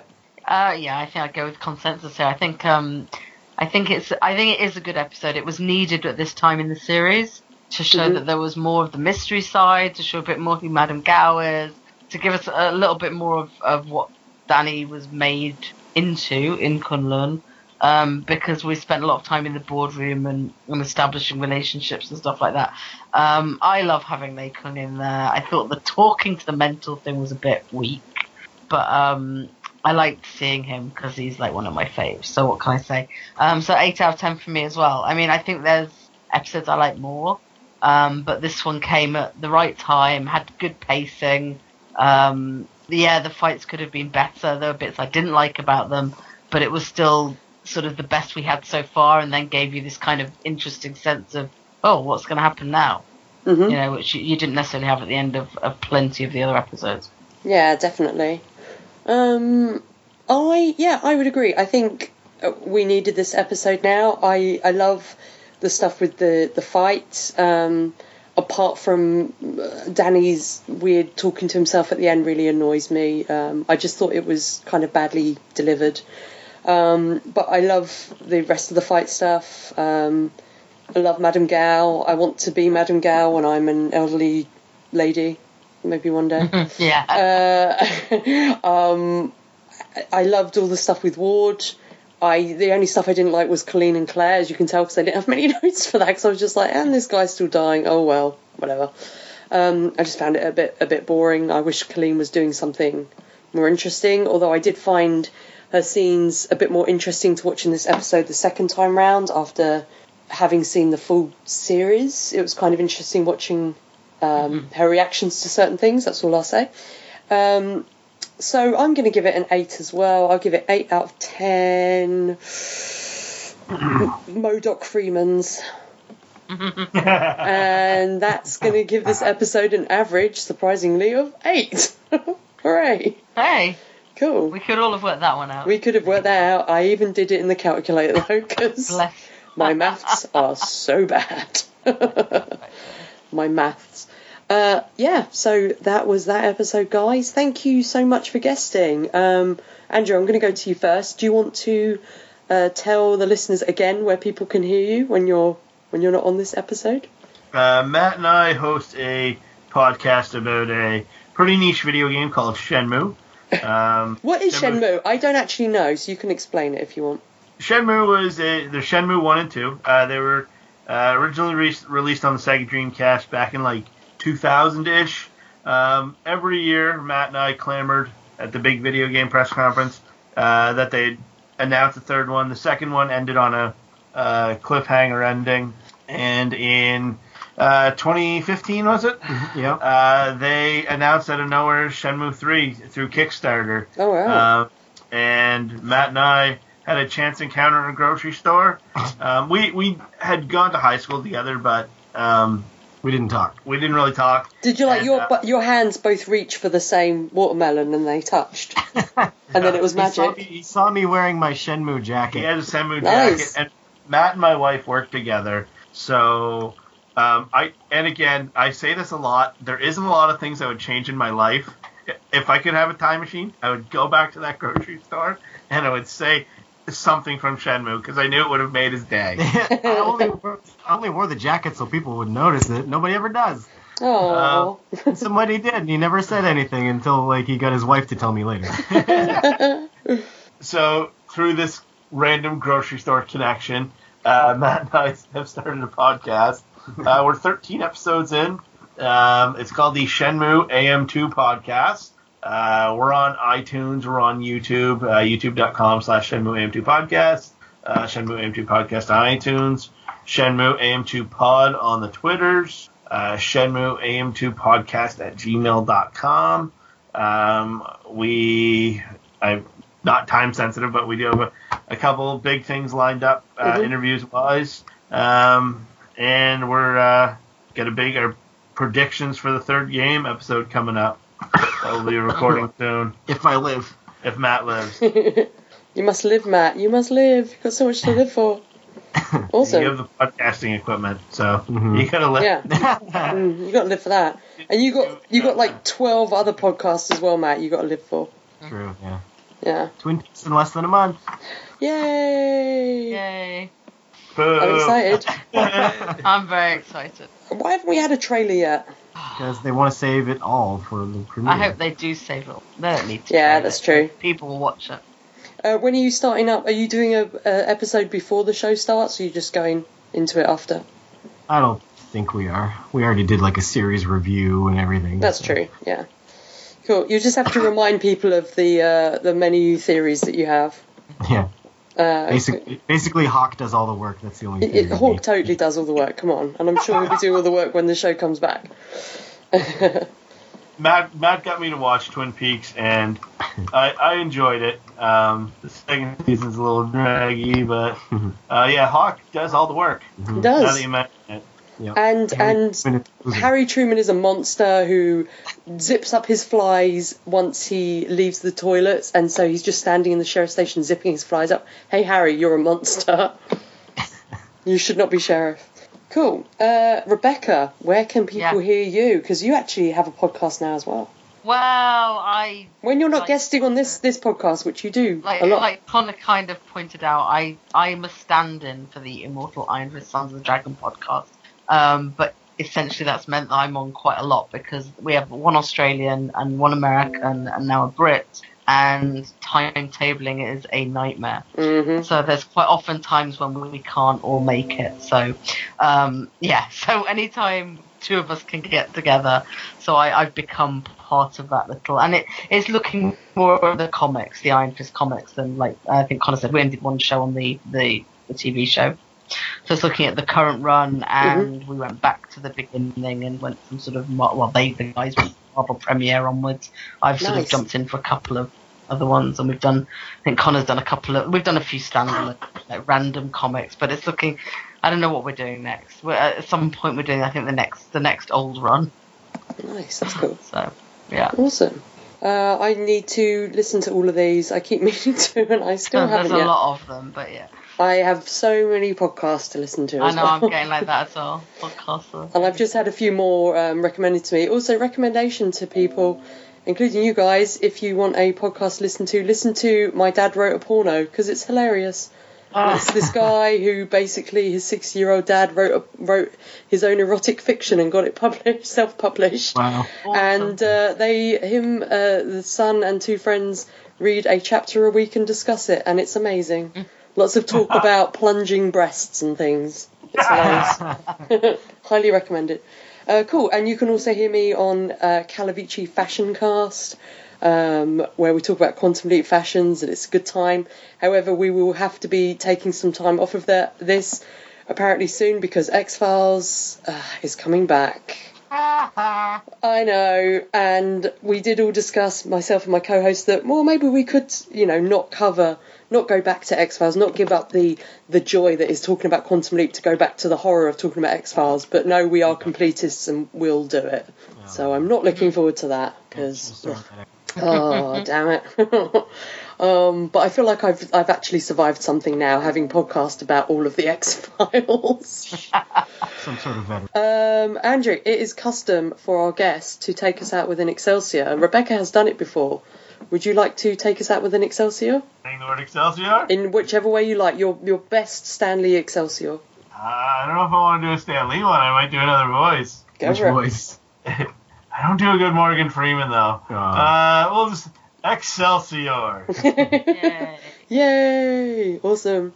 Now we're all going to jump on our donkey cart and get out of here. Bye. Bye. donkey cart. Thank you for listening. You can comment and send feedback to us by emailing defenderspod at gmail.com. You can find us on Facebook at facebook.com forward slash Defenders Podcast or on Twitter at Defenders Pod. Defenders Podcast is created under a Creative Commons Attribution, Non Commercial, No Derivatives 3.0 Unported International License. That means you can share it, you can send it to your friends, you just can't make any money off of it. You can't change it, and you have to link back to us and our site. Excelsior!